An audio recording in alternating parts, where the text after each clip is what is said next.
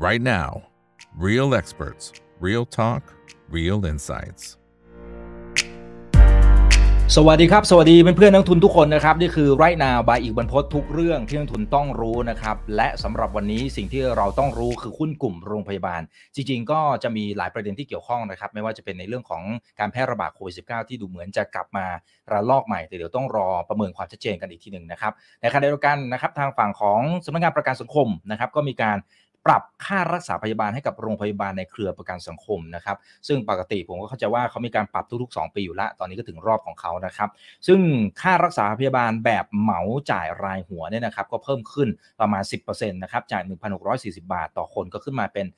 1,808 บาทต่อคนเป็นที่เรียบร้อยแล้วนะครับ แต่ว่าในเชิงของ การที่เราจะเข้าไปลงทุนในหุ้นกลุ่มนี้เนี่ยจริงๆหุ้นหลายๆตัวก็ขยับขึ้นมาแล้วนะครับแต่ว่าแน่นอนครับในสภาวะที่มันมีความผันผวนแบบนี้มันอาจจะมีจังหวะบางช่วง ที่อาจจะถูกเทลงมา มันก็อาจจะเป็นช่วงจังหวะที่ดีที่เราเข้าไปศึกษาปัจจัยพื้นฐานแล้วก็อาจจะเป็นจังหวะในการเข้าไปลงทุนก็ได้นะครับเดี๋ยววันนี้นะครับได้รับเกียรติจากพี่เกษมครับคุณเกษมพันธ์รัตนมาลากรรมการ และหัวหน้าฝ่ายวิจัย บริษัทหลักทรัพย์ CGS CMB ประเทศไทยเข้ามาร่วมพูดคุย ให้ความรู้ดีๆกับพวกเรานะครับ สวัสดีครับพี่เกษมครับครับ สวัสดีครับคุณอีก ครับคนไหนที่เข้ามาแล้วก็ฝากกดไลค์กดแชร์ทุกช่องทางนะครับ Facebook YouTube Twitter Clubhouse ห้อง Open Line Chat แล้วก็ทางฝั่งของ TikTok ด้วยนะครับนะครับอ่าส่วนคนไหนที่อยากสนับสนุนช่องถามพิกาบิก็ไปที่ YouTube สมัครเป็น Membership ได้นะครับ โอเคนะเดี๋ยวเริ่มจากภาพใหญ่ก่อนครับพี่เกษม สิ่งที่เราเห็นก็คือบางโรงพยาบาลเนี่ยนะเขาก็เหมือนกับให้ความสำคัญ กับเรื่องนี้เนี่ยเรื่องของประกันสังคมเนี่ยเยอะพอสมควร กลุ่มลูกค้าก็คิดเป็นรายได้เนี่ยเยอะมากนะครับสามสิบเปอร์เซ็นต์บ้างห้าสิบเปอร์เซ็นต์บ้างแล้วแต่ที่นะครับแต่บางเจ้ารู้สึกจะไม่เอาเลย ทีนี้ถ้าถ้าให้พี่เกษมช่วยวิเคราะห์หน่อยครับว่ามันมีข้อดีข้อเสียยังไงในมุมของโรงพยาบาล และการตัดสินใจของเขาว่าจะเอาหรือไม่เอาจะเข้าร่วมหรือไม่เข้าร่วมเนี่ยมันเป็นเพราะอะไรบ้างครับ ครับก็ความจริงเนี่ยมันก็ขึ้นต้องขึ้นอยู่กับว่ากลยุทธ์ของโรงพยาบาลเนี่ยต้องการเจาะเซกเมนต์ไหนนะครับคือถ้าเจาะเซกเมนต์ แบบระดับบนเนี่ยเขาก็ไม่เอาอยู่แล้ว เพราะว่าคือระดับบนนี่จะมารับประกันสังคมก็ค่อนข้างลำบาก เพราะว่าคือกลุ่มระดับบนเขาก็จะต้องมีคือถ้าเขาจะเซอร์วิสลูกค้าระดับบนเนี่ยเขาต้องมีการลงทุนในฟ a c i ลิตี้อะไรต่างๆ ค่อนข้างเยอะแต่นี้ถ้าจะรับประกันสังคมเนี่ยซึ่งค่าหัวค่ารักษาพยาบาลเนี่ยมันถูกเขาเรียกอะไรกำหนดโดยสำนักงานประกันสังคมเนี่ยมันก็ค่อนข้างต่ำอยู่ เพราะฉะนั้นเขาก็อาจจะรักษาแล้วเขาก็ไม่มีกำไรเขาก็อาจจะขาดทุนได้นะแล้วก็ฟ a c i ลิตี้เขาสร้างขึ้นมาเนี่ยมันก็อาจจะเขาเรียกอะไร มันอาจจะไม่คุ้มกับที่จะมาเซอร์วิสลูกค้าประกันสังคมเพราะฉะนั้นโรงพยาบาลที่จะทำกลุ่มประกันสังคมเนี่ยส่วนใหญ่ก็จะเป็นโรงพยาบาลที่เน้นลูกค้าระดับกลางถึงล่างลงมาเพราะว่าตรงเนี้ยก็คือเขาก็จะไม่ได้ลงทุนฟ a c i ลิตี้แบบหรูหราไม่ใช่ว่าไม่ได้มีเครื่องไม้เครื่องมือดีๆนะครับแต่ว่าเขาอาจจะไม่ได้ลงทุนใน เรียกว่ามีห้องโถงหรือว่าล็อบบี้อะไรสวยงาม ตกแต่งสุดหรูหราอะไรอย่างนั้นนะเพราะว่าเขาก็ต้องทำต้นทุนให้มันสามารถที่จะรองรับกับค่าใช้จ่าย หรือว่าแล้วก็รายได้ที่จะได้จากผู้ป่วยกันสังคมได้ เพราะฉะนั้นตรงนี้ก็จะเป็นอันกลยุทธ์ที่โรงพยาบาลเนี่ยจะต้องตัดสินใจ ถ้าจะรับกลุ่มประกันสังคมนั่นหมายว่าเขาต้องทาร์เก็ตพวกกลุ่มลูกค้าระดับกลางระดับล่างลงมา แต่แค่นั้นยังไม่พอนะครับเพราะว่า เนื่องจากค่าหัวเหมาจ่ายรวมค่าความรุนแรงของโรคอะไรต่างๆเนี่ยรวมหมดแล้วมันมาณสามสามพันกว่าบาท แต่ครั้นี้มันก็ขึ้นอยู่กับโรงพยาบาลด้วยนะว่ามีโรงพยาบาลเนี่ยสามารถที่จะรักษาโรคร้ายแรงขนาดไหนได้ด้วยโรงพยาบาลที่ไม่สามารถรับโรคร้ายแรงได้มากเนี่ยค่าเฉลี่ยลงมันก็จะต่ำลงมารวมแล้วมันก็จะต่ำลงมา เพราะว่าได้ค่าความรุนแรงของโรคเนาะไม่เยอะนะครับเพราะฉะนั้นตรงนี้เนี่ยมันก็ต้องขึ้นอยู่กับปริมาณด้วย ปริมาณผู้ป่วยของประกันสังคมเนี่ยที่จะมาใช้บริการนะครับ ซึ่งตรงนี้เนี่ยส่วนใหญ่ถ้าเป็นโรงโรงพยาบาลที่ประกันสังคมเขาให้ไปอยู่ให้ให้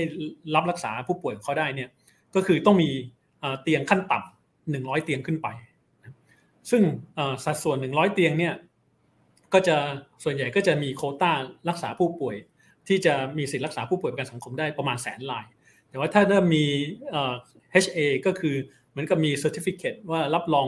ว่าเป็นโรงพยาบาลที่มีมาตรฐานดีเนี่ยขั้น 2 ก็จะได้บวกไปเพิ่มอีกหน่อย ขั้น 3 ก็บวกเพิ่มอีกหน่อยนะครับเพราะฉะนั้นอันนี้รวมเบ็ดเสร็จก็อาจจะประมาณ 3 0 0แสนกว่าราย เออโทษทีหนึ่งแสนสามหมื่นกว่าราย เพราะฉะนั้นถ้าโรงพยาบาลที่มีมาตรฐานการรักษาที่ดีเนี่ยเขาก็จะรับได้เยอะกว่าหน่อยหนึ่งมากกว่าโรงพยาบาลที่ระดับที่อาจจะมีมาตรฐานอาจจะขั้นต่ำกว่าก็คือ พวกนี้อาจจะเป็นเพราะว่าโรงพยาบาลนั้นอาจจะเป็น แค่พวกโรงพยาบาล secondary care คือระดับทุติยภูมิอะไรอย่างนี้ ไม่ใช่ระดับตติยตติยภูมิ เพราะฉะนั้นเขาก็อาจจะรับรักษาได้น้อยกว่า หรือไม่สามารถที่จะเป็นศูนย์ส่งต่อจากผู้ป่วยประกันสังคมจากโรงพยาบาลอื่นได้นะครับ เพราะฉะนั้นตรงนี้เนี่ยปริมาณของผู้ป่วยประกันสังคมที่แต่ละโรงพยาบาลมีเนี่ยอันนี้ก็เป็นปัจจัยที่สำคัญ เพราะว่าถ้าโรงพยาบาลที่สมมติถ้าดูว่าถ้าคนเขามองมองว่าเอ๊ะโรงพยาบาลเนี่ย ไม่ได้มีเครื่องไม้เครื่องมือที่ทันสมัยมากนักหรือไม่ได้มีเขาเรียก facility อะไรต่างๆ ที่ดูเพียงพอเนี่ยเขาก็อาจจะไม่ลงทะเบียนที่จะไปใช้บริการในโรงพยาบาลนั้นเพราะฉะนั้นถึงต่อให้มีโคต้าแสนคนคนที่มาลงลงทะเบียนว่าจะใช้บริการที่โรงพยาบาลนั้นเนี่ย อาจจะไม่ถึงเพราะฉะนั้นพอไม่ถึงปุ๊บเนี่ยไอ้ค่าหัวเหมาจ่ายเนี่ย ซึ่งก็จะไม่ได้ ก็จะไม่มันก็จะได้น้อยลงตาม เพราะว่า ประกันสังคมเขาเขาไม่ได้ดูว่าเอ่อที่ลงทะเบียนไว้เนี่ยมารักษากี่คน สมมุติถ้าลงทะเบียนไว้มีโคต้าล้านคนลงทะเบียนได้มีคนลงทะเบียนแค่ห้าแสนคนเขาก็แค่ห้าแสนคูณกับค่าหัวเหมาจ่ายไปนะครับเพราะฉะนั้นตรงนี้มันก็เป็นสิ่งที่สำคัญว่าโรงพยาบาลเหล่านั้นเนี่ยมีผู้ป่วยที่ ผู้ผู้ประกันตนเนี่ยลงทะเบียนไว้มากน้อยแค่ไหนด้วย เพราะฉะนั้นโวลูมมันก็เป็นสิ่งสำคัญ นอกจากนี้เนี่ยโรงพยาบาลที่มีเครือข่ายโรงพยาบาลที่มีเครือข่ายก็ย่อมได้เปรียบกว่าอีก เพราะอะไรครับ เพราะโรงพยาบาลที่มีเครือข่ายเนี่ยนั่นหมายความว่าเขาสามารถที่จะแชร์ฟัซิลิตี้อะไรต่างๆไปด้วยกันได้อีกนะครับ เพราะฉะนั้นเขาก็สามารถที่จะส่งต่อผู้ป่วยในระหว่างโรงพยาบาลในเครือเดียวกันได้ด้วย เพราะฉะนั้นนั่นแล้วก็นอกจากนี้เนี่ยโรงพยาบาลที่มีเครือข่ายส่วนใหญ่ก็จะมีขนาดใหญ่ขึ้นมาหน่อยละแล้วก็ส่วนใหญ่ก็จะมีชื่อเสียงที่ที่เป็นที่รู้จักมากกว่า เพราะฉะนั้นก็จะดึงดูดผู้ประกันตนให้มาลงทะเบียนได้มากกว่าด้วยนะครับเพราะฉะนั้นอันนี้ก็จะเป็นหลักใหญ่ๆนะครับแต่ว่าอย่างไรก็ดีการที่จะบริหารจัดการให้สามารถที่จะรับรักษาผู้ป่วยประกันสังคมได้เนี่ยเขาก็ต้องมีการบริหารจัดการต้นทุนที่ดีนะเพราะถ้าเนื่องจากรายได้เนี่ยอาจจะถูกแคปไว้ไม่ได้สูงมากนัก เพราะฉะนั้นถ้าบริหารจัดการต้นทุนไม่ดีเนี่ยก็อาจจะไม่มีกำไร ซึ่งในหลาย ๆ ปีที่ผ่านมาเนี่ยเราก็เห็นว่ามีโรงพยาบาลเอกชนที่เดิมเคยรับผู้ป่วยประกันสังคมเนี่ยก็อาจจะออกจากประกันสังคมไป เพราะว่าคือเขาอาจจะเปลี่ยนกลยุทธ์ว่าเขาอาจจะจับตลาดที่มันเป็นตลาดลูกค้าเงินสด ซึ่งอาจจะมีมาร์จิ้นที่ดีกว่า หรือเขาอาจจะดูว่าเออทำประกันสังคมแล้วก็ไม่มีกำไรเขาก็เลยอาจจะไม่ทำ อืมอืมครับ ทีนี้ไอ้ตัวสัญญาตรงนี้เนี่ย เวลาที่โรงพยาบาลเขาไปขอโคต้าอะไรนะครับเอ่อพี่เสพคือคือมันปีต่อปีหรือเปล่าครับ หรือก็ก็ทุกๆสองปีตามตามการปรับเพิ่มขึ้นอัตราโคต้านี่ส่วนใหญ่มันจะฟิกขึ้นอยู่ขึ้นอยู่กับจำนวนเตียงอ๋อโอเคของที่โรงพยาบาลมีนะครับ ยกเว้นว่าในกรณีที่คืออย่างช่วงหลังๆเนี่ยประกันสังคมเขาก็มีเพิ่มโคต้าให้บ้าง เพราะว่าจำนวนโรงพยาบาลเอกชนที่อยู่ในที่รับลูกค้าประกันสังคมเนี่ยมัน เริ่มจะลดลดน้อยลง แล้วมันอาจจะไม่ค่อยพอ แล้วก็ถ้าเกิดเขาเห็นว่าโรงพยาบาลมีการขยายจำนวนเตียงอะไรเงี้ยเขาก็อาจจะเพิ่มโคต้าให้ด้วย อืมอืมครับเอ่อทีนี้ทีนี้หลักการนะครับ อันนี้เผื่อให้คุณผู้ชมจะได้เห็นภาพตรงกันด้วยนะครับเมื่อกี้พี่เกษมจริงอธิบายเคลียร์แล้วนะครับอ่าสมมติว่ามีคนลงทะเบียนสมมติตัวเลขเดียวกันเลยคือห้าแสนคน ก็คูณในตัวเลขไอ้เหมาจ่ายเมื่อกี้ถูกอ่าถูกไหมฮะใช่เสร็จปั๊บมันขึ้นอยู่กับว่าต้องรอลุ้นว่าคนไข้เนี่ยจะมาใช้บริการแค่ไหน ถ้าน้อยก็อาจจะเป็นความโชคดี อย่างนั้นถูกไหมสมมติว่ามาใช้เชิงมันก็อาจจะไม่เชิงนะครับ เพราะว่าเพราะอะไรครับ เพราะไอ้ตัวค่ารักษาพยาบาลของลูกค้าประกันสังคมเนี่ย จริง ๆ แล้วมันแยกเป็นสามส่วนส่วนแรกก็คือฟิกส่วนแรกนี่ฟิกก็คือขึ้นอยู่กับจำนวนผู้ประกันตนที่มาลงทะเบียนไว้ อันนี้จะมาใช้บริการหรือไม่ใช้บริการเนี่ยก็ได้พันหกร้อยสี่สิบแต่ว่าเดี๋ยวหลังวันที่หนึ่ง พฤษภาเนี่ยก็จะขึ้นเป็นพันแปดร้อยกับแปดบาทอันที่สองกับสามเนี่ยจะขึ้นอยู่กับการใช้บริการจริง เพราะฉะนั้นถ้าถ้าห้าแสนคนไม่มีใครมาใช้บริการเลยก็ได้แค่ส่วนเดียว ซึ่งส่วนแรกเนี่ยส่วนฟิกเนี่ยมันก็จะประมาณครึ่งหนึ่งหรืออาจจะมากกว่าครึ่งนิดหน่อย ถ้าเกิดไม่มีคนมาใช้บริการเลย ส่วนที่สองกับส่วนที่สามนี่ก็จะไม่ได้ ส่วนที่สองเนี่ยมันจะขึ้นอยู่กับความรุนแรงของโรค ซึ่งความรุนแรงของโรคเนี่ยคือถ้าเป็น OPD ธรรมดาเนี่ยตรงนี้ส่วนตรงนี้ก็ได้จะจะได้น้อย แต่ว่าถ้าเป็น IPD ซึ่งเป็นลูกค้าที่สมมติต้องเข้ามานอนโรงพยาบาลเนี่ย ตรงนี้ก็จะได้เยอะหน่อยก็ขึ้นอยู่กับว่าโรคอันนั้นเนี่ยร้ายแรงมากน้อยแค่ไหน อย่างเช่น ถ้าท้องเสียมาแอดมิดอะไรพวกนี้ก็อาจจะไม่ได้เยอะเท่าไหร่ แต่ว่าโอ้โหถ้าต้องผ่าตัดหัวใจหรือว่าอะไรต่าง ๆ พวกเนี้ย อันนี้ก็จะได้เยอะตามขั้นของเขาเขาจะมีแบ่งเป็นขั้นสี่สิบขั้นว่าความรุนแรงของโรคมันอยู่ในระดับไหน แต่ละขั้นก็ได้เพิ่มขึ้นมาได้เพิ่มขึ้นมานะครับได้ขั้นแต่ละขั้นก็หมื่นสองพันอะไรอย่างนี้อ๋อครับ แต่ถ้าสมมุติว่าเอาเอาเป็นแบบต่อต่อหัวเลยครับอ่าไอตัวรายได้ที่เป็นแบบเหมาอย่างเงี้ยนะครับหักกับค่าใช้จ่ายต่างๆ เนี่ย จริง ๆ มันมันขาดทุนไหมฮะ เอาแบบต่อหัวนะฮะอ่าถ้าต่อหัวถ้าถ้าไม่รวมส่วนสองส่วนที่สามไม่พอครับ มันต้องมีส่วนที่สองส่วนที่สามด้วยมาเฉลี่ย ซึ่งส่วนที่สองกับส่วนที่ส่วนที่สองเนี่ยอันนี้จะมีมาจิ้นดีหน่อยเพราะมันขึ้นอยู่กับความรุนแรงของโรคส่วนที่สามที่เมื่อกี้ผมยังไม่ได้เล่าให้ฟังเนี่ยก็คือส่วนที่มันขึ้นอยู่กับว่าเป็นผู้ป่วยที่แบบเป็นโรคเรื้อรัง ซึ่งผู้ป่วยหรือเป็นโรคเรื้อรังเนี่ยก็จะจะต้องมาโรงพยาบาลบ่อย มารับยามาอะไรต่างๆ มาตรวจเช็คเป็นระยะอะไรอย่างนี้ ซึ่งตรงเนี้ยก็จะได้ค่าไอ้ผู้ป่วยที่แบบไปโรคเรื้อรังอะไรอย่างนี้ด้วยคนละสี่ร้อยกว่าบาทนะครับ เพราะฉะนั้นเฉลี่ยรวมกันเนี่ยก็จะเห็นว่าถ้าเรารายได้ประกันสังคมมาหารด้วยจำนวนหัวของแต่ละโรงพยาบาลเนี่ยมันก็จะมีตั้งแต่สองพันกว่าบาทถึงสามพันกว่าบาท ขึ้นอยู่กับว่าคนมาใช้บริการที่เป็นผู้โรคร้ายแรงเนี่ยมากน้อยแค่ไหนนะครับอืมครับครับมันเคยมีเคสไหมพี่เกษมว่าโรงพยาบาลที่รับตัวประกันสังคมตรงนี้แล้วมันขาดทุนแบบเละเทะเลยครับ มันมันมีมันอาจจะไม่ถึงขนาดขาดทุนเละเทะแต่ว่าอาจจะกำไรน้อยหรือว่าอาจจะไม่คุ้ม ในมุมเขาอาจจะไม่ค่อยคุ้ม เพราะแต่ถ้าเป็นโรงพยาบาลเล็ก ๆ เนี่ย อาจจะไม่ค่อยคุ้มเพราะว่าหนึ่งจำนวนหัวที่มาลงทะเบียนไว้ก็ค่อนข้างน้อยใช่ไหมแล้วก็นอกจากนี้เนี่ยไม่มี economy of scale เพราะฉะนั้นพอไม่มี economy of scale เนี่ยไอ้ fixed cost อะไรต่างๆ มันไม่ได้ถูกถัวเฉลี่ยไปงั้นต้นทุนมันก็เลยต่อต่อหัวมันก็เลยจะดูสูง ขณะที่โรงพยาบาลใหญ่จะได้เปรียบกว่า แต่ว่าอย่างไรก็ดีไอ้ตรงเนี้ยช่วงสามสี่ปีที่แล้วอย่างนี้เนี่ยคือ ประกันสังคมเนี่ยเวลาเขาจะกำหนด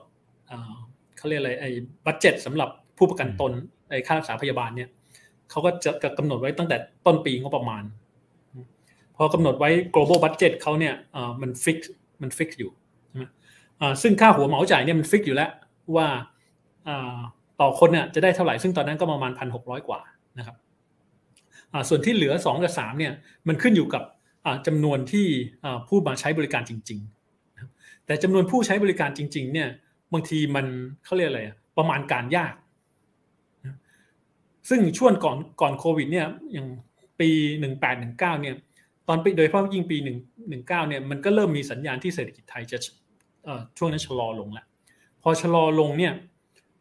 คนทั่วไปเนี่ย แต่เดิมบางคนอาจจะไม่เคยไปใช้บริการประกันสังคมเลย คือ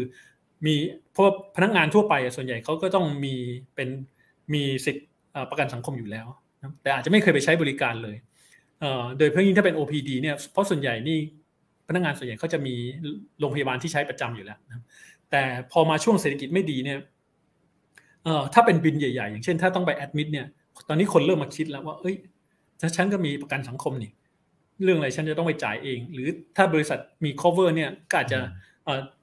cover ไม่พอเพราะโรงพยาบาลเอกชนเดี๋ยวนี้ก็แพงมาก ก็เลยมาใช้สิทธิประกันสังคมกันเยอะขึ้น อใช้สิทธิประกันสังคมเยอะขึ้นไอ้ global budget ที่เขาตั้งไว้ตั้งแต่แรกตอนตอนตั้งแต่ต้นปีงบประมาณเนี่ยมันไม่พอ มันไม่พอตอนนู้นเนี่ยไอ้ค่าความรุนแรงของโลกเนี่ยเขาจะเฉลี่ยค่าละหมื่นสองพันห้าร้อยพอถึงสิ้นปีปุ๊บเอ้ยมันไม่พอหมื่นสองพันห้าร้อยมันไม่พอต้องตัดลดลงเพื่อจะได้เฉลี่ยให้จ่ายให้ทุกคนจ่ายให้ทุกโรงพยาบาลที่มีคนเข้ามารับรับการรักษาแบบโรคร้ายแรงเนี่ยได้ก็เลยหารเฉลี่ยออกมาแต่ละขั้นเนี่ยแทนที่ได้พันสองหมื่นสองพันห้าร้อยอาจจะเหลือแปดเก้าพันบาท ตรงนั้นก็เลยรายได้หดไปเยอะเหมือนกันสำหรับหลายโรงพยาบาลซึ่งหลายโรงพยาบาลก็โดนกระทบตรงนี้เหมือนกัน แต่ตอนนี้เขาเปลี่ยนเปลี่ยนแล้วเขาคือเขากำหนดว่าประมาณหมื่นสองพันบาท แล้วเขาก็พยายามจะจ่ายให้ให้ได้ คือไม่มีการมาปรับลดเกลี่ยในช่วงไตรมาสสามไตรมาสสี่แล้วอืมครับครับอ่แต่ที่มันมันมีข่าวก่อนหน้านี้นะครับพี่เกษมว่าเขาจะให้มสามสามเนี่ย จ่ายเงินสมทบเพิ่มเติมไอ้ตรงนี้มันมันน่าจะไปรีเฟล็กใช่ไหมฮะอ่ามันอ๋อมันยังยังมันยังมันยังไม่อนุมัติเหรอครับ ก็คือตอนนี้เราจ่ายกันแม็กซ์อยู่ที่เจ็ดร้อยห้าสิบใช่ไหมหน่อยจะขยับไปพันหนึ่งแล้วอีกหน่อยพันสองร้อยห้าสิบซึ่งอันเนี้ยส่วนหนึ่งก็คือมันก็มันก็เป็นไปตามสภาพแวดล้อมสภาพเศรษฐกิจด้วยเพราะว่าค่ารักษาพยาบาลมันสูงขึ้น แล้วก็จริงๆ แล้วประกันสังคมเขาก็มีความรับผิดชอบมากขึ้นด้วยเพราะว่าแต่แต่เดิมเนี่ยก็จะสังเกตเห็นว่ามีโรคหลาย ๆ อย่าง ที่แต่เดิมเขาไม่ไม่ cover หรืออะไรต่างๆ ก็มา cover เพิ่มขึ้น อย่างเช่นโควิดอย่างเงี้ย ตอนนี้ผู้ประกันตนเนี่ยถ้าสมมติใครติดโควิด ก็ไปรับรักษาจากโรงพยาบาลที่ตัวเองลงทะเบียนไว้ก็ได้นะครับหรืออย่างช่วงหลังเนี่ยก็มีอย่างเช่นพวกฉีดวัคซีนเอยหรือไปอุดฟงอุดฟันเนี่ยก็จะเห็นว่ามีไปอุดฟันตามคลินิกต่างๆ ที่รับประกันสังคมได้ก็ 900 บาทนะก็จ่ายแค่ส่วนต่าง เพราะฉะนั้นไอตัวการรักษาพยาบาลเนี่ยมันก็มีการขยายขอบเขตกว้างขึ้น เพราะฉะนั้นก็เลยอาจจะต้องมีการมีการเก็บค่าใช้จ่ายเพิ่มขึ้นอะไรอย่างนี้ครับ อืมครับครับแต่หมายว่าพอเก็บค่าใช้จ่ายเพิ่มมากขึ้นในอนาคต พอเขาค่อยๆ ทยอยเก็บเหมือนกับว่าเก็บเพิ่มขึ้นเป็นขั้นบันไดตรงนี้ครับสุดท้ายมันจะไปรีเฟล็กเช่นตัวค่ารักษาพยาบาล ว่าอาจจะได้เพิ่มมากขึ้นไหมนะครับ ในเชิงของรายได้ของของโรงพยาบาลนะในอนาคตนะครับพูดถึงในอนาคตด้วยเขาก็จะมีการทบทวนอยู่แล้วครับ ก็คืออย่างค่าหัวเหมาจ่ายเนี่ยก็ส่วนใหญ่ก็จะปรับทุกประมาณ 2-3 ปี แต่ส่วนใหญ่จะเป็นประมาณ 3 ปีมากกว่า ก็แต่ สามปีเขาก็จะทบทวนปรับขึ้นมาทีหนึ่งนะครับส่วนไอ้ตัวไอ้ที่เขาเก็บจากเราเนี่ยที่ประกันสังคมที่เราจะต้องสมทบให้กับกองทุนประกันสังคมเนี่ยผมว่าเขาก็ขึ้นอยู่กับว่าสถานการณ์เศรษฐกิจแล้วก็สภาพแวดล้อมแล้วรวมไปถึงอย่างเขาเรียกอะไรค่ารักษาพยาบาลมันมีปรับขึ้นมากน้อยแค่ไหน อย่างที่ผ่านมาอย่างเช่นในช่วงโควิด แล้วก็มีการปรับลดไอ้เงินที่สมทบประกันสังคมลดลง อืมอืมอืมครับ อ่า โอเค นะครับอาจจะได้จะได้เห็นภาพรวมกันนะครับเพื่อนนักทุนนะครับ อ่า ทีนี้ตัวที่พี่เกษม cover นะครับ อ่า ก็ทำธุรกิจหมายถึงว่าก็ก็เข้าประกันสังคมด้วยนะครับ แล้วก็ได้ประโยชน์ไปเหมือนกันนะครับ อ่า มันมันมีจุดเด่นอย่างไรครับ เอาจากเกษมราชก่อนก็ได้ครับ อืม ครับ อย่างเกษมราชเนี่ยก็จะเป็นโรงพยาบาลเอกชนที่เอ่อที่ผม cover เนี่ย ที่มีลูกค้าประกันประกันสังคมเนี่ยเยอะที่สุดเขามีประมาณหนึ่งล้านรายนิด เพราะฉะนั้นตรงเนี้ยพอถ้าค่าหัวเหมาจ่ายปรับเพิ่มขึ้นเนี่ยเขาก็จะได้เพิ่มขึ้นโดยอัตโนมัติครับซึ่งตรงนี้เนี่ยมันก็ค่อนข้างเป็นประโยชน์พอสมควรสำหรับตัว BCH เพราะว่าเขาตรงนี้เขาทำมานานแล้ว และเขามีการบริหารจัดการต้นทุนที่ดี เพราะฉะนั้นตรงเนี้ยพอค่าหัวเหมาจ่ายเพิ่มขึ้นใช่ไหมมันก็เรียกว่าแทบจะไหลลงปัทำลายเลยอ๋อแล้วยิ่งเขามีเครือข่ายก็คงต้องดูว่าปีนี้ ใช่ แต่ว่าก็ต้องดูว่าปีนี้เขาบริหารจัดการต้นทุนได้ยังไงด้วยนะคือถ้าต้นทุนแต่ว่าไอ้ขึ้นที่ขึ้นค่าหัวเหมาจ่ายเนี่ย ส่วนนี้ค่อนข้างเยอะเหมือนกันสิบเปอร์เซ็นเนี่ย มันก็ผมเยอะมันก็ช่วยในส่วนของมาจิ้นของตรงผู้ประกันตนเนี่ยได้ค่อนข้างเยอะพอสมควร อืมครับครับ เหตุผลที่เขาบริหารจัดการต้นทุนได้ดีเนี่ย มันเป็นเพราะเรื่องไหนบ้างครับ ที่เขามีเครือข่ายเยอะเหรอครับ หรือหรือเป็นในมุมไหนคือทั้งสองอย่างก็คือมีทั้งเครือข่ายเยอะด้วย แล้วเขาก็ควบคุมควบคุมต้นทุนได้ค่อนข้างดี เพราะว่าถ้าเราไปดูลองไปเดินดูในโรงพยาบาลเขาก็เห็นว่าการบริหารจัดการอะไรต่างๆเขาเนี่ยมีประสิทธิภาพ คือมันไม่ได้หมายความว่าเขาเรียกอะไรอะโรงพยาบาลโรงพยาบาลระดับกลางหรือระดับระดับล่างเนี่ยจะมีมาจิ้นต่ำกว่าโรงพยาบาลระดับบน มันขึ้นอยู่กับการบริหารจัดการด้วยโรงพยาบาลขนาดกลางเนี่ยระดับกลางที่มา target เอ่อ mid end segment เนี่ยอาจจะมี margin สูงกว่าระดับบนก็ได้นะถ้าการบริหารจัดการทำได้ดี ซึ่งส่วนตรงนี้เนี่ย volume ก็ช่วยจำนวนผู้ประกันตนก็ช่วย เพราะว่าถ้าถ้า volume เยอะใช่ไหม utilization สูงเนี่ยเตียงเขาสมมติ utilization 70-80%เนี่ยมันก็ค่อนข้างแน่นพอสมควร เพราะฉะนั้น margin เนี่ยตรงนี้ก็จะดีกว่าโรงพยาบาลที่มี utilization ต่ำกว่า เพราะว่าอะไรเพราะว่าโรงพยาบาลเนี่ยแต่ละโรงเนี่ยลงทุนฟิกคอสค่อนข้างเยอะ ไม่ว่าเป็นพวกตึก หรือว่าพวกเครื่องไม้เครื่องมืออะไรต่างๆนั้นถ้า utilization สูงเนี่ยมันก็สามารถทำให้มีรายได้มา cover พวก fixed cost พวกนั้นได้เยอะขึ้นซึ่ง BCS ก็ได้ประโยชน์ตรงนี้เพราะว่าเขามีผู้ประกันตนเยอะสุดอ๋อ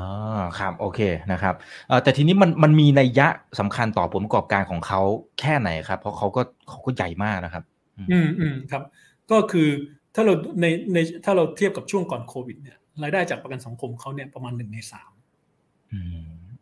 หนึ่งในสามนะโอ้เยอะซึ่งถ้าเราดูเราดูส่วนตรงนี้เนี่ยที่รายได้ของจากผู้ประกันตนเนี่ยประมาณครึ่งหนึ่งเนี่ย มาจากพวกค่าหัวเหมาจ่ายเพราะฉะนั้นจากหนึ่งหนึ่งในสามเนี่ยตรงนี้ก็เป็นหนึ่งในหกแล้วที่ที่ได้รับการปรับขึ้นครับ หนึ่งในหกที่ได้รับการปรับขึ้น พอปรับขึ้นตั้งแต่พฤษภาเนี่ยก็ประมาณสักครึ่งปี มันก็จะประมาณหนึ่งในสิบสองอืมอืมอืมอืมครับอ่าโอเคนะครับอ่าเพราะฉะนั้นก็ก็อ่าตรงเนี้ยมันจะมีผลต่อตัว multiples ที่นักลงทุนให้ด้วยไหมครับ สมมติว่าโรงพยาบาลไหนที่อ่าประกันสังคมเยอะ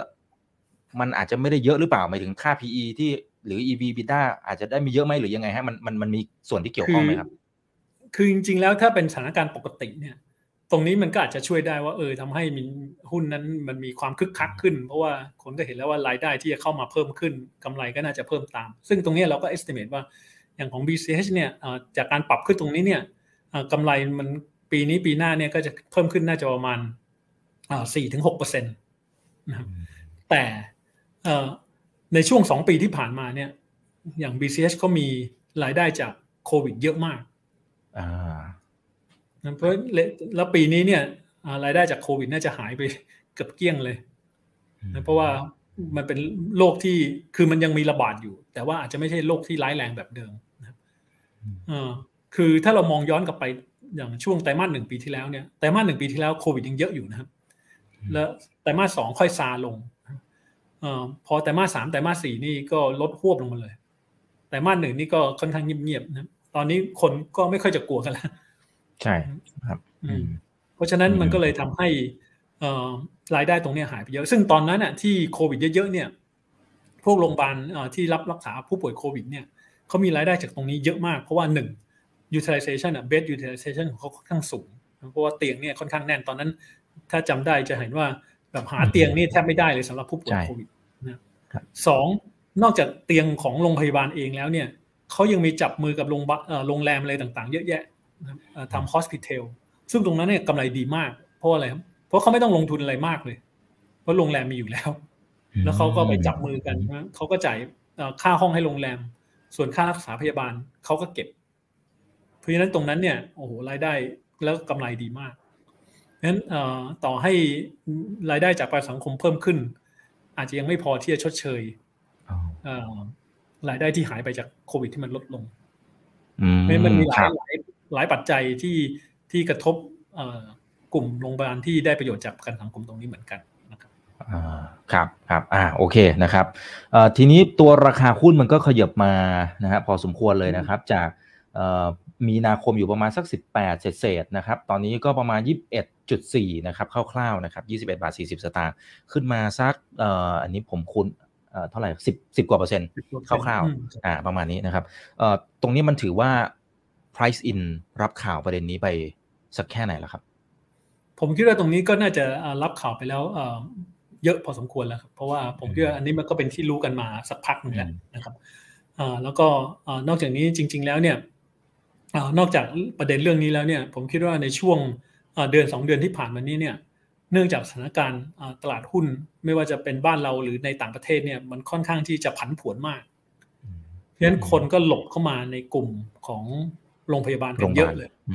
เพราะฉะนั้นมันก็มีการปรับขึ้นมาด้วยสาเหตุนี้ด้วยเหมือนกันนะครับ เพราะฉะนั้นไอ้พวกสอง factor นี้รวมกันเนี่ยถ้าเราดูหุ้นโรงพยาบาลเนี่ยก็จะเห็นว่า perform ได้ค่อนข้างดี อืมครับอ่าโอเค อันนี้ตัวแรกนะครับนี้เราใช้เวลาประมาณ 25 นาทีแล้วนะครับ ตัวที่2นะครับ CHG ใช่ไหมครับอ่าตรงนี้มันเขามี strategy อะไรยังไง มุมมองต่างจากเกษมราชในมิติไหนบ้างไหมครับ คือจริงๆ strategy เขาก็คล้ายๆกันนะครับ ก็คือเขาก็มีผู้ป่วยประกันสังคมเยอะเหมือนกันนะครับ ก็คือมีผู้ประกันตนอยู่ที่เขาเนี่ยประมาณ 5 2 0 0 0 0ราย แต่คือจริงๆอะเขาพยายามอยากจะเน้นผู้ป่วย ลูกค้าเงินสดมากกว่านะเขาพยายามจะ move ไปทางนั้นซึ่งส่วนหนึ่งก็คือมาจากการที่ลูกค้าเงินสดเนี่ยน่าจะมีมาจิ้นที่ดีกว่าลูกค้าประกันสังคมอยู่แล้ว แต่ว่าตรงลูกค้าประกันสังคมเนี่ยก็จะเป็นเหมือนกับเป็นแคชฟลูที่ดีที่คอยหล่อเลี้ยงโดยเฉพาะยังยิ่งในช่วงที่ถ้าอย่างเราดูอย่างช่วงโควิดอย่างเงี้ยช่วงแรกๆ คนกลัวไปไปโรงพยาบาลไม่ไม่กล้าไปโรงพยาบาล เพราะฉะนั้นตรงนั้นลูกค้าจะหดวูบไปหมดเลย ไม่ว่าจะเป็นลูกค้าเงินสดลูกค้าประกันสังคมหายหมด แต่ว่าถ้ามีลูกค้าผู้ประกันตนอยู่ในมือเนี่ยอย่างน้อยยังได้ค่าหัวเหมาจ่ายมาแล้วมันก็จะช่วย cash flow ตรงนั้นในช่วงที่โรงพยาบาลอาจจะไม่มีคนมารักษาพยาบาลในช่วงตอนที่โควิดระบาดแรก ๆ นะครับแต่ว่าถ้าถัดๆไปเนี่ยผมว่าเขาอาจจะเน้นตรงนี้น้อยกว่ากลุ่มของ BCH BCH เขาการเหมือนกับจะทำคู่กันไปเรื่อยๆคือถ้าเขาไปเปิดโรงพยาบาลใหม่ในต่างจังหวัดเนี่ย ถ้าใน location ที่มีพวกโรงงานอุตสาหกรรมหรือต่างๆเนี่ย BCH เขาก็จะรับพวกผู้ป่วยผู้ประกันตนด้วย ก็คือเพราะโรงพยาบาลที่เปิดใหม่ๆเนี่ยช่วงสองสามปีแรกหรือสามสี่ปีแรกเนี่ยส่วนใหญ่ยังขาดทุนอยู่นะถ้าเป็นโรงพยาบาลที่สร้างใหม่เพราะฉะนั้นถ้ารับประกันสังคมเข้ามาเนี่ยก็สามารถที่จะมีแคชโฟลตรงนี้เข้ามาหล่อเลี้ยงเลยในช่วงปีแรก ๆ ได้นะมันก็จะทำให้ขาดทุนน้อยลง อืมครับครับอ่า โอเค ถ้าอ่ามีมีตัวอื่นด้วยไหมครับ ที่ที่พี่เกษม cover แล้วก็อยู่ในหมวดประกันสังคมจริง ๆ แล้วเนี่ยเอ่อ BCH มีลูกค้าผู้ประกันตนเนี่ย เป็นดับหนึ่งมีล้านลาย ล้านลายนิดๆอันดับสองเนี่ย จริง ๆ แล้วคือเป็นกลุ่มโรงพยาบาลกรุงเทพอ๋อแต่ตัวไม่ใช่เป็นแบรนด์แบงคอกฮอสพิทอลนะที่เขารับประกันก็จะเป็นแบรนด์พวกเปาโล หรือพยาไทยบางโรงนะไม่ใช่ทุกโรงที่เขารับ นะเพราะฉะนั้นจริง ๆ แล้วเนี่ยเนื่องจากโรงพยาบาลกรุงเทพเนี่ยเป็นเครือโรงพยาบาลขนาดใหญ่ แล้วก็โรงพยาบาลที่เขารับประกันสังคมเนี่ยก็มีหลายโรงนั้นจำนวนผู้ประกันตนเนี่ยในกลุ่มเขาเนี่ยก็มีประมาณเจ็ดแสนราย แต่ว่า contribution เนื่องจากกลุ่มนี้เนี่ยรายได้เยอะมากรายได้ฐานรายได้เขาใหญ่มากปีที่แล้วเนี่ยรายได้เขาแปดหมื่นแปดพันกว่าล้านลูกค้าประกันสังคมเนี่ย contribution ในเชิงของรายได้เนี่ยแค่ประมาณสองเปอร์เซ็นเท่านั้นเอง เพราะฉะนั้นมันมันเลยค่อนข้าง น้อยนิดหนึ่งนะเพราะฉะนั้นแล้วยิ่งโรงพยาบาลกลุ่มโรงพยาบาลกรุงเทพเขาเน้นพวก mid to high end เป็นหลักเนี่ยเพราะฉะนั้นถ้า contribution ให้กับ bottom line เนี่ยให้กับกำไรเนี่ยก็จะยิ่งน้อยใหญ่เพราะฉะนั้นมันก็อาจจะไม่ใช่มีไม่ค่อยมีผลเท่าไหร่และอีกกลุ่มหนึ่งก็คือกลุ่มโรงพยาบาลราม แต่ว่าโรงพยาบาลรามคำแหงตัวเขาเองเนี่ยไม่ได้รับโดยตรง แต่ว่าเขามีโรงพยาบาลในเครือคือวิภารามที่เขาถือห้าสิบเปอร์เซ็นอันเนี้ยเขาก็จะมีลูกค้าประกันสังคมด้วย เขามีประมาณห้าแสนหนึ่งหมื่นราย ซึ่งตรงเนี้ยก็โรงพยาบาลวิภารามนี่ก็เป็นโรงพยาบาลที่ค่อนข้างแอคทีฟมากในในกลุ่มประกันสังคมเหมือนกัน เพราะฉะนั้นตรงนั้นเขาก็จะได้ประโยชน์เหมือนกันครับอ่าถ้าสุดท้ายนะครับประเมินทุกปัจจัยโอเค ประกันสังคมคือประเด็นหนึ่ง แต่ว่าดูจากรอบด้านทั้งอ่าต่างชาติที่เดินทางเข้ามาบ้านเรามากขึ้นต่าง ประเมินดูแล้ว ตัวไหนที่พี่เกษมมองว่าเอ้ยมันยังพอน่าสนใจอยู่หรือว่าถ้าสมมติตลาดมันปรับฐานลงมาแรงๆจริงเนี่ย อันเนี้ยน่าเข้าไปเก็บ อืมครับ ซึ่งจริงๆอย่างของเราเนี่ยท็อปพิกก็จะเป็นบอมลาดซึ่งบอมลาดเนี่ยเขาก็จะได้ประโยชน์จากการที่มีผู้ป่วยต่างชาติเนี่ยค่อนข้างเยอะ ถ้าเราลองไป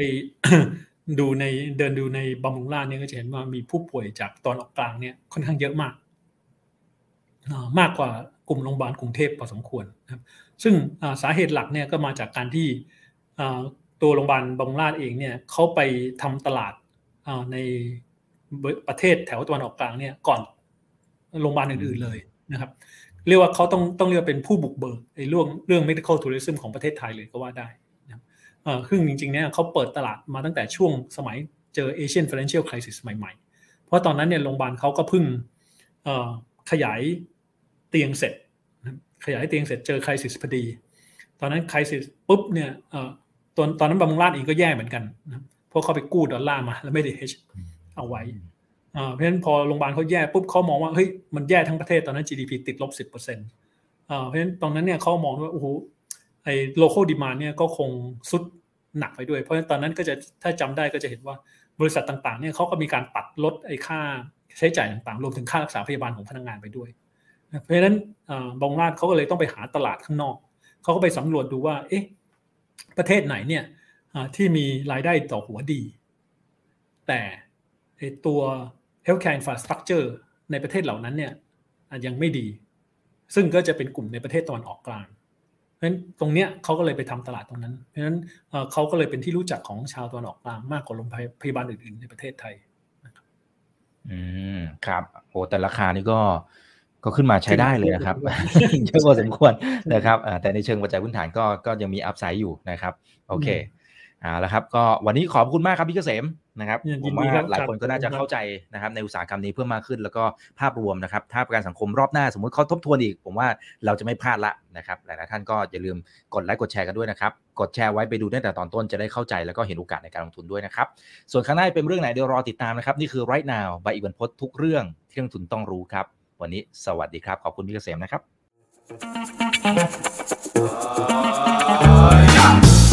ถ้าชื่นชอบคอนเทนต์แบบนี้อย่าลืมกดติดตามช่องทางอื่นๆด้วยนะครับ ไม่ว่าจะเป็น Facebook, YouTube, Line Official, Instagram และ Twitter จะได้ไม่พลาดการวิเคราะห์และมุมมองเศรษฐกิจและการลงทุนดีๆ แบบนี้ครับ อย่าลืมนะครับว่าเริ่มต้นวันนี้ดีที่สุด ขอให้ทุกท่านโชคดี และมีอิสรภาพในการใช้ชีวิต ผม อีกบรรพฒนาเพิ่มสุขครับ Thank you.